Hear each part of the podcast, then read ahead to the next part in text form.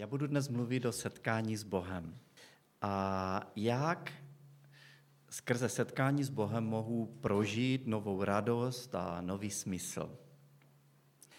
A chtěl bych mluvit o třech takových oblastech, třech takových částech. Jednak o tom, jestli vůbec Bůh se chce setkat se mnou.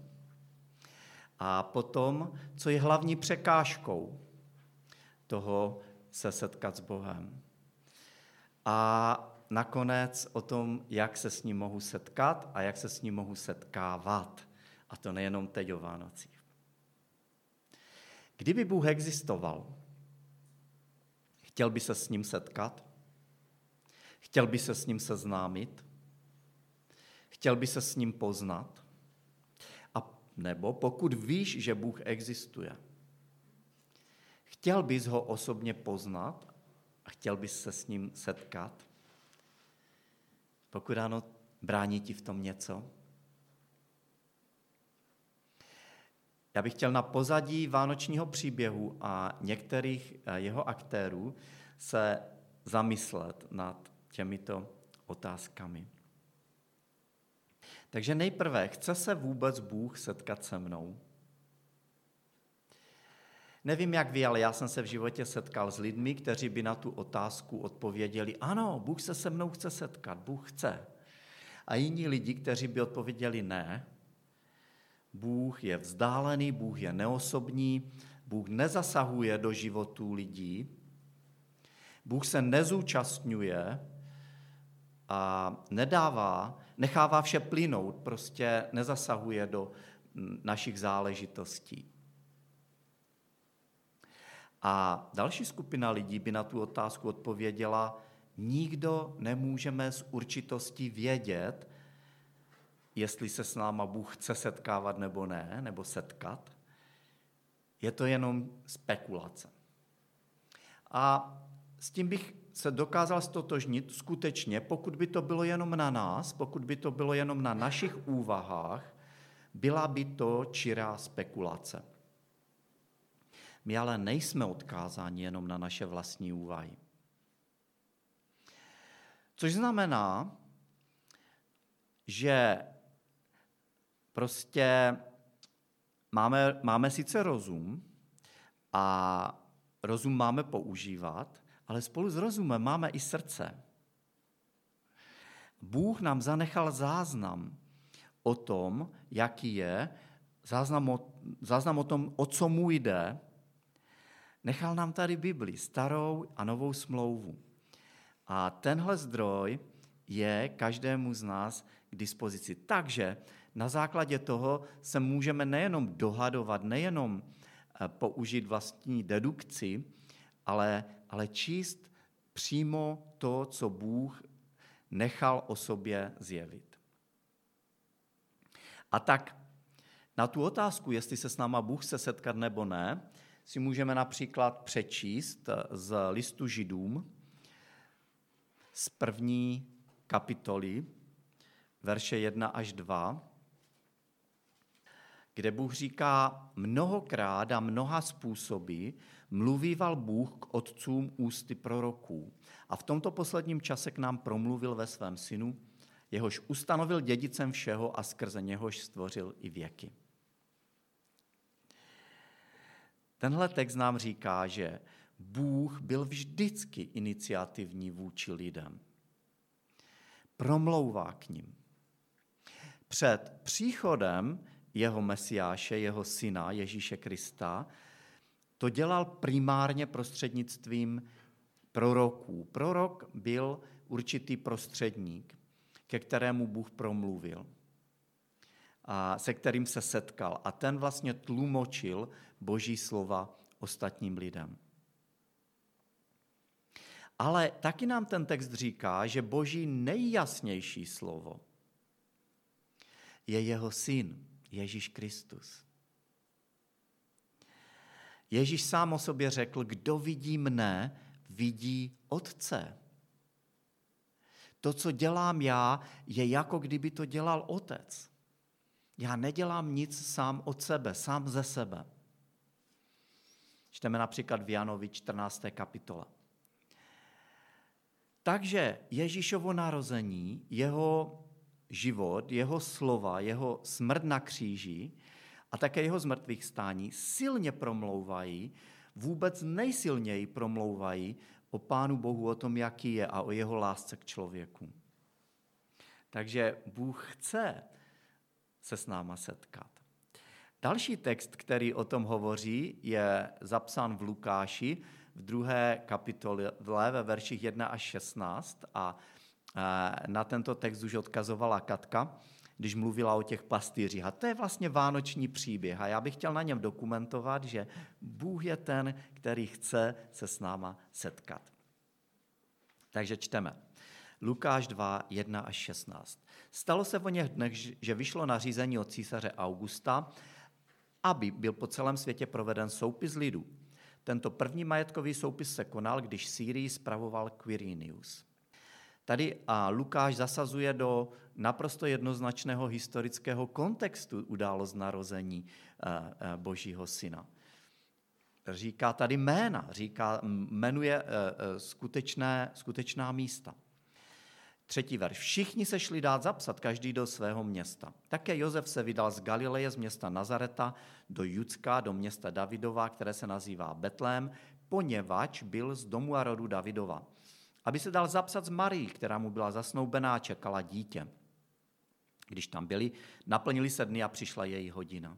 I porodila svého prvorozeného syna, zavinula jej do plenek a položila do jeslí, protože se pro ně nenašlo místo pod střechou.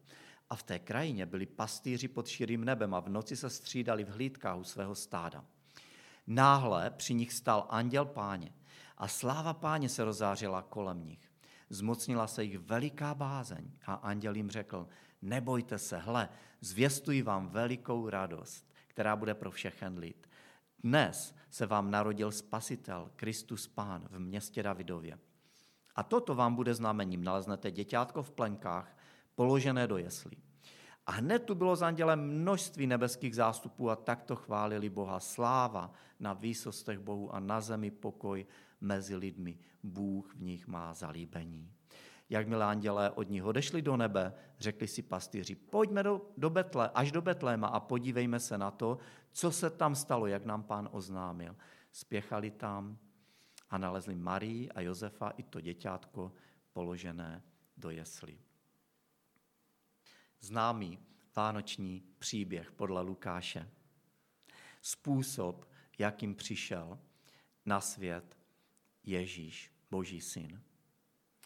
A Lukáš to tak trošku líčí z pohledu pastýřů, pastýřů ovcí v oblasti Betléma v Judsku.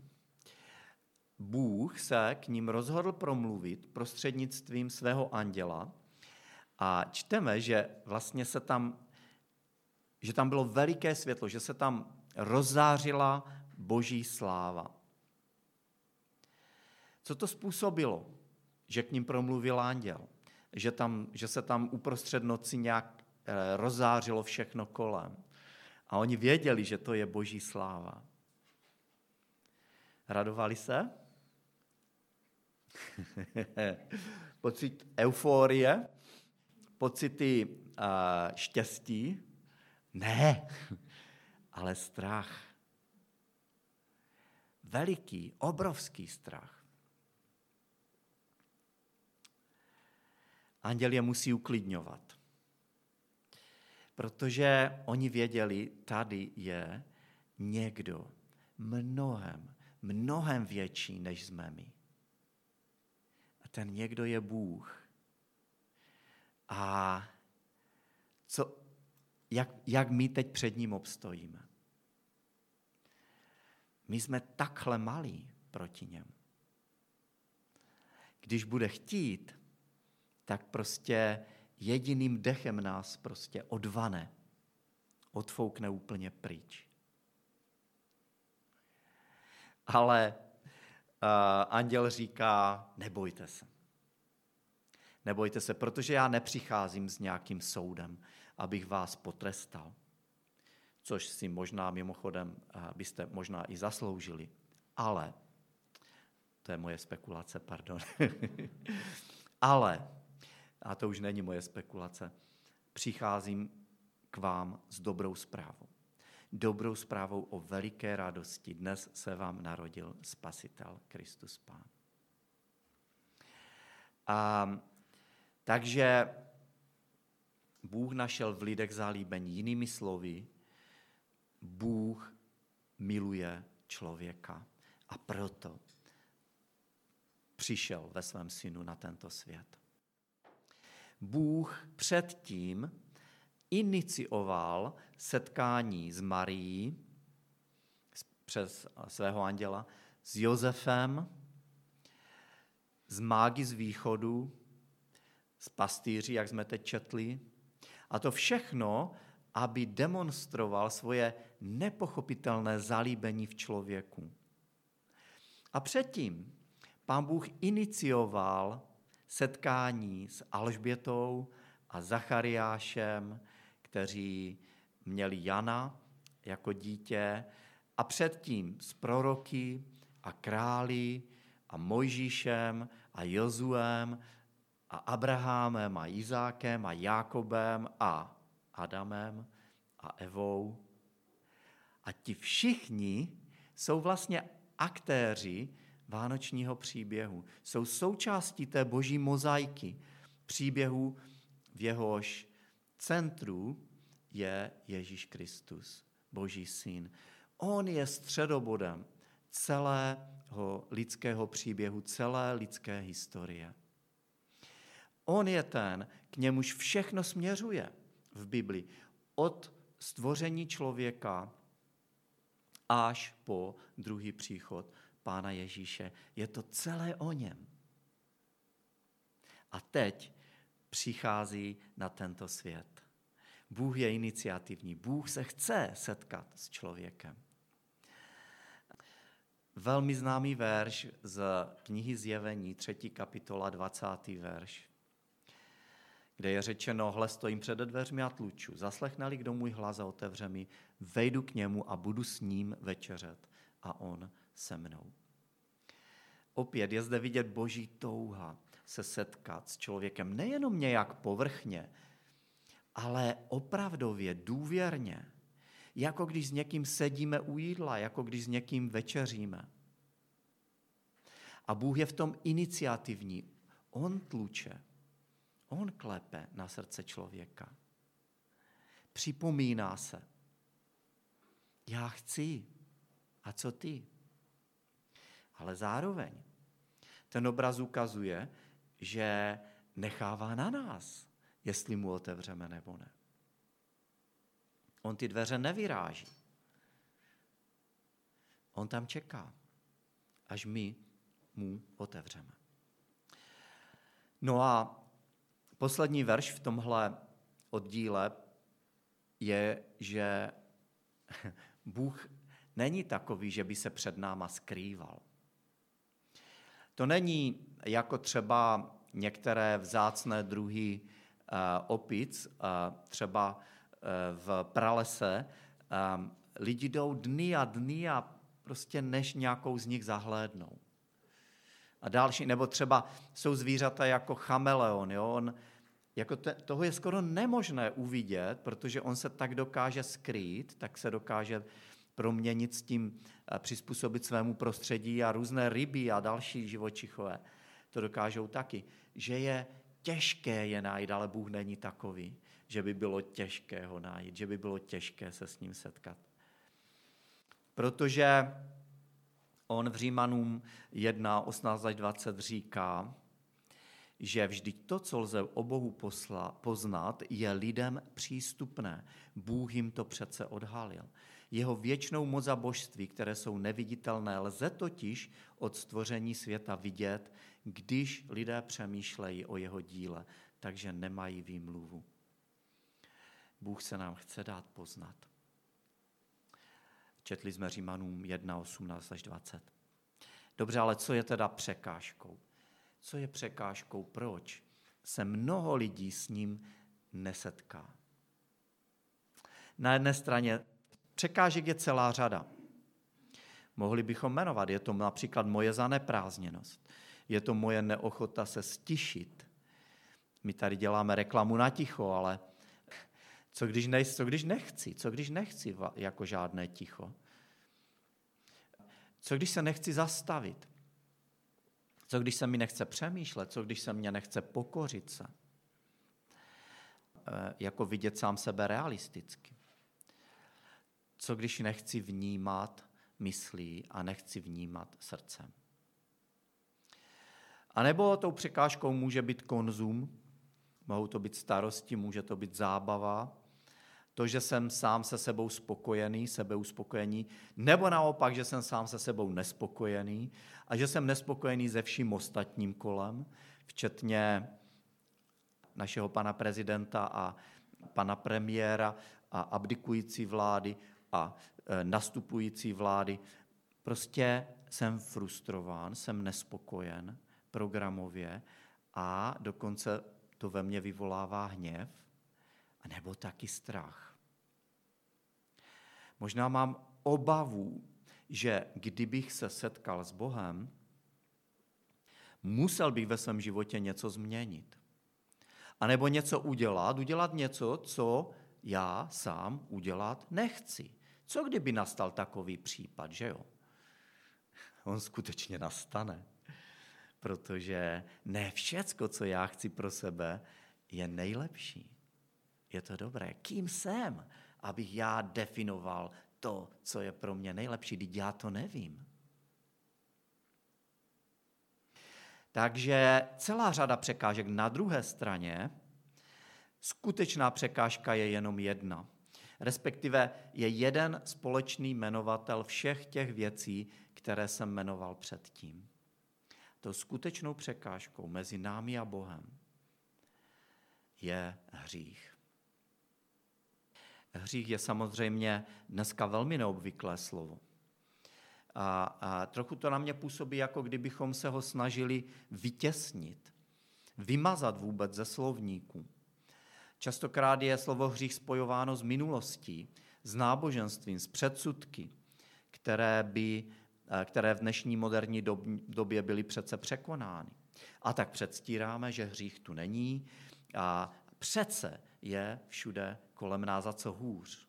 Nejenom, že je hřích všude kolem nás, on je dokonce uvnitř, on je v nás, v každém z nás.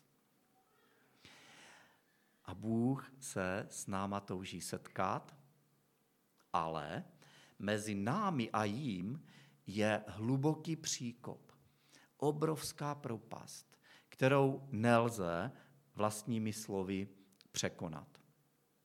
Vlastními, pardon, silami, ne slovy. A Bůh je, tu, tu, tu, tu propast tvoří náš hřích. Bůh je nejenom veliký a mocný stvořitel a udržovatel veškerého, veškerého vesmíru a, a dárce života a, a ten, který ho drží, ale Bůh je také morálně dokonalý. Bůh je čist, dokonale čistý. Čistý ve svém rizí, ve svém charakteru je dokonale spravedlivý. Je oddělený od jakéhokoliv zla a skaženosti. My takoví nejsme. My nejsme dokonalí. My nejsme čistí. Takže hřích je mezi námi a jím, který vytváří obrovskou propast. A když Ježíš umíral na kříži, jeho poslední slova podle záznamu Jana byla dokonáno jest. Co je dokonáno? Ježíš v té naší ilustraci postavil most mezi námi a Bohem přes tu propast tvořenou hříchem. On dokončil stavbu mostu, on dokonal to dílo, pro které byl poslán na tuhle zemi. A tak vlastně boží spravedlivý hněv byl ukojen, uspokojen a cesta k našemu setkání s Bohem byla otevřená, byla umožněna. V Matoušovi, Matoušově záznamu události kolem narození Ježíše, konkrétně v tom, jak se anděl ukázal Josefovi, tak on mu říká, jak se má jmenovat jeho syn. říká mu, dáš mu jméno Ježíš, protože on vysvobodí svůj lid z jeho hříchu. Ježíš, Ješua nebo Jehošua, kořenem toho slova, toho jména, je vysvobodit. A Ježíš je ten, kdo má vysvobodit. Od čeho? Od hříchu. Zachránit od hříchu.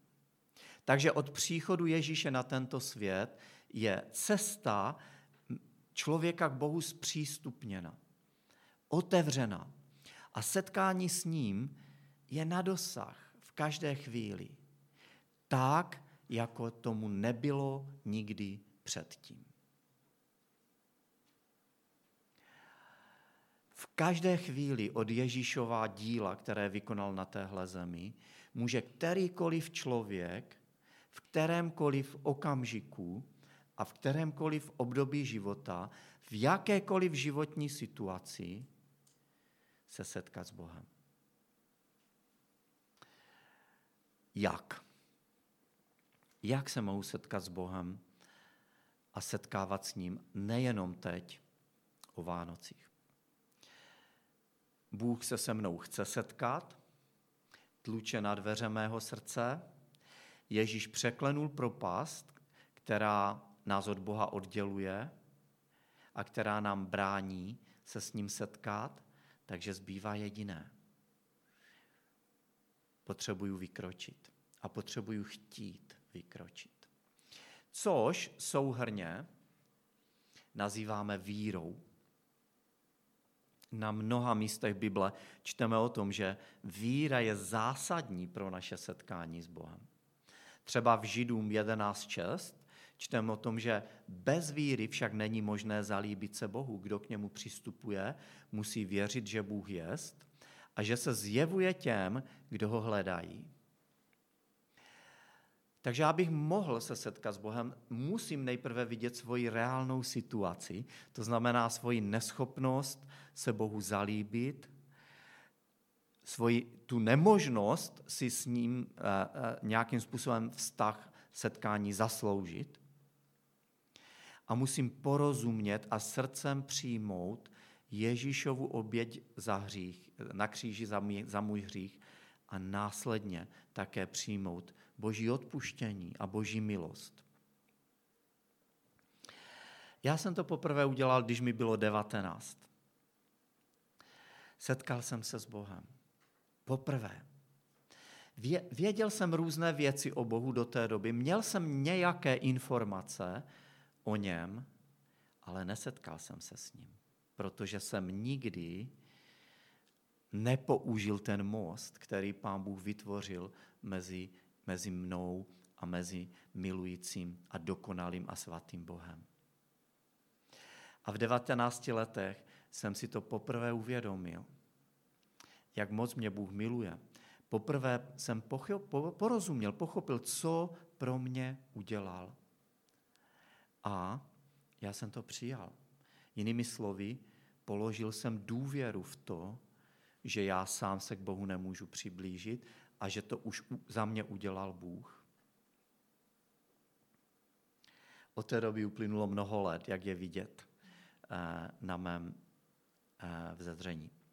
A jako ten, za něhož bylo zaplaceno výkupné, a jako ten, který přešel ze smrti do života na tu druhou stranu, a jako ten, který stále zápasí s hříchem a jeho zaslepujícím a klamavým účinkem, já potřebuji a také chci se s Bohem pořád setkávat.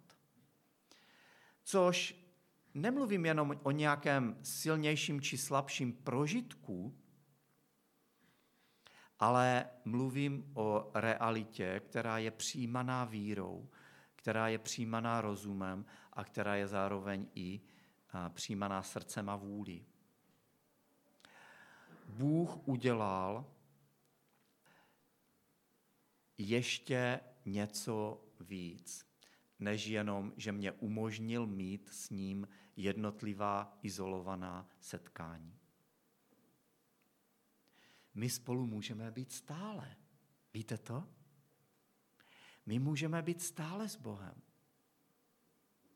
Když Ježíš odcházel, řekl, že pošle jiného přímluvce, Ducha Svatého, což se také stalo. A Bůh poslal do života jeho následovníků Ducha Svatého, který je v každém, kdo se znova narodil, kdo přešel na tu druhou stranu. Takže my s ním vlastně můžeme chodit. A on s námi, což je přesně, co jsou přesně slova, které používá Bible, že můžeme chodit duchem, chodit s ním a být jim naplnění. Takže on nám zprostředkovává boží přítomnost, to, to setkání s ním. Na druhé straně ano, je pravda, že většinu dní ráno a některé dny večer mám a osobně, a, a nejenom já, ale spolu s mnoha dalšími věřícími, speciální čas vyhrazený na setkání s Bohem. A říkáme tomu tichý čas. Reklama na ticho. Reklama na tichý čas tentokrát. Já bych chtěl udělat reklamu na takové ranní stišení, na takový tichý čas ráno.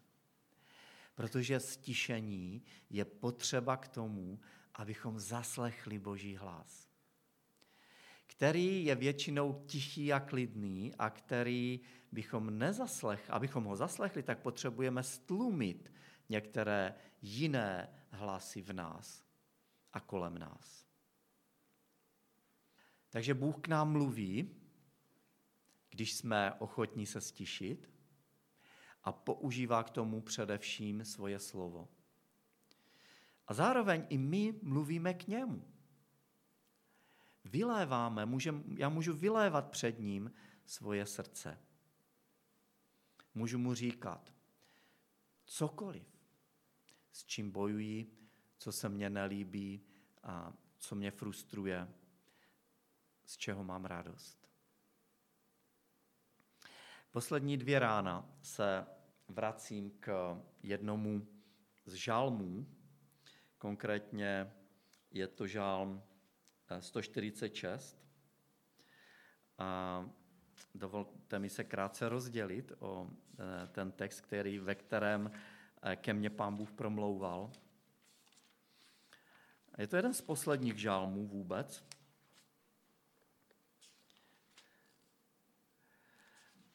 A, a píše se tam, čtu od třetího verše, Nedoufejte v knížata, v člověka, u něhož záchrany není. Jeho duch odchází a on se vrací do své země. Tím dnem berou za své jeho plány. Blaze tomu, kdo má ku pomoci Boha Jákobova, kdo z nadějí vzhlíží k hospodinu svému Bohu, jenž učinil nebesa i zemi, s mořem a vším, co k ním patří, jenž navěky zachovává věrnost. Utištěným dopomáhá k právu a hladovým chléb dává. Hospodin osvobozuje vězně, hospodin otvírá oči slepým, hospodin sehnuté napřimuje a hospodin miluje spravedlivé.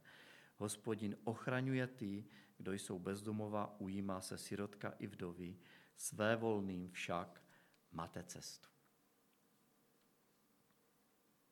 Co mě na tom oslovilo? Jednak to, že jakkoliv je dobré mít skvělé přátele kolem sebe, jakkoliv je dobré mít i, i lidé, lidi kolem nás nebo znát se s lidmi, kteří mají vliv, tak spolehnout se na ně stoprocentně je něco, co, v čem není moje, moje záchrana. Něco, co zcela jistě nevydrží, co, co selže. A že mnohem lepší cestou blaze tomu, nebo šťastný je ten, kdo má ku pomoci Boha Jakobova, kdo primárně se utíká, kdo, kdo hledá pomoc u Boha samotného. Kdo z nadějí k němu vzhlíží. Kdo svoji naději zakotvil v něm, v něm samotném. Proč? Protože on učinil nebesa i zemi. Jak, jak ohromné to jsou nebesa. On dokáže za, za 12 hodin vypustit 20 cm sněhu na obrovském území.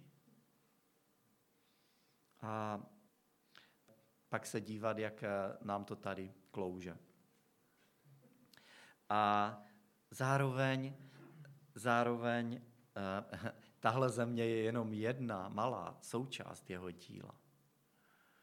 Takže on stvořil veškerý vesmír. S mořem a ze vším, co k ním patří, jenž na věky zachovává věrnost. A pak je tam řeč o jeho charakteru. Já si myslím, že, že pokaždé, když čteme Boží slovo, podobné texty, tak, tak, se, tak jsme se setkali s Bohem, protože ho vidíme více takového, jaký je. Jaký opravdu je. A pomáhá nám to vybřednout z našich častokrát zacikleností, z našich smyček, z, našeho, z naší beznaděje, někdy deprese, z naší někdy frustrace. A přináší nám to novou radost, stejně tak jako těm pastýřům, jejich strach se proměnil v radost. Nejprve v údiv a potom v radost.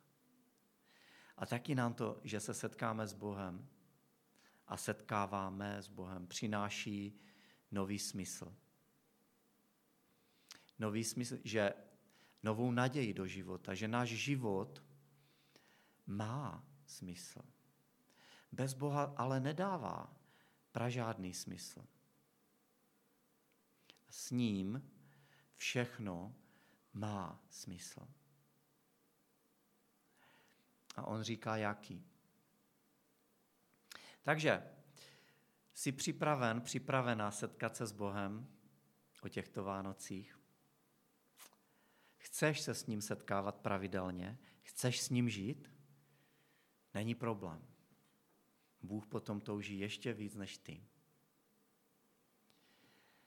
Je něco, co ti brání? Bible je plná lidí, kteří se setkali s Bohem. A my se můžeme eh, mnoho učit z jejich setkání s Bohem, z jejich příběhů. Ale Bible je také plná lidí, kteří se s Bohem setkat odmítli. Dovolte mi úplně nakonec přečíst eh, verše z Jana, třetí kapitoly, verše 16 až 21. A tyhle verše bych eh, chtěl nechat bez komentáře. A myslím si, že eh, oni vysvětlují, proč někteří lidé přicházejí k Bohu a chtějí přijít a jiní lidé ne. A, takže Jan 3, 16 až 21. Neboť Bůh tak miloval svět, že dal svého jediného syna, aby žádný, kdo v něho věří, nezahynul, ale měl život věčný. Neboť Bůh neposlal svého syna na svět, aby svět soudil, ale aby skrze něj byl svět spasen. Kdo v něho věří, není souzen. Kdo nevěří, již je odsouzen, neboť neuvěřil ve jméno jednorozeného Syna Božího.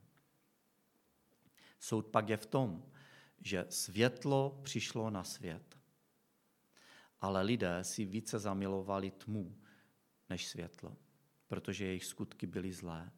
Neboť každý, kdo dělá něco špatného, nenávidí světlo a nepřichází k světlu, aby jeho skutky nevyšly najevo. Kdo však činí pravdu, přichází k světlu, aby se ukázalo, že jeho skutky jsou vykonány v Bohu. Přeji požehnané Vánoce.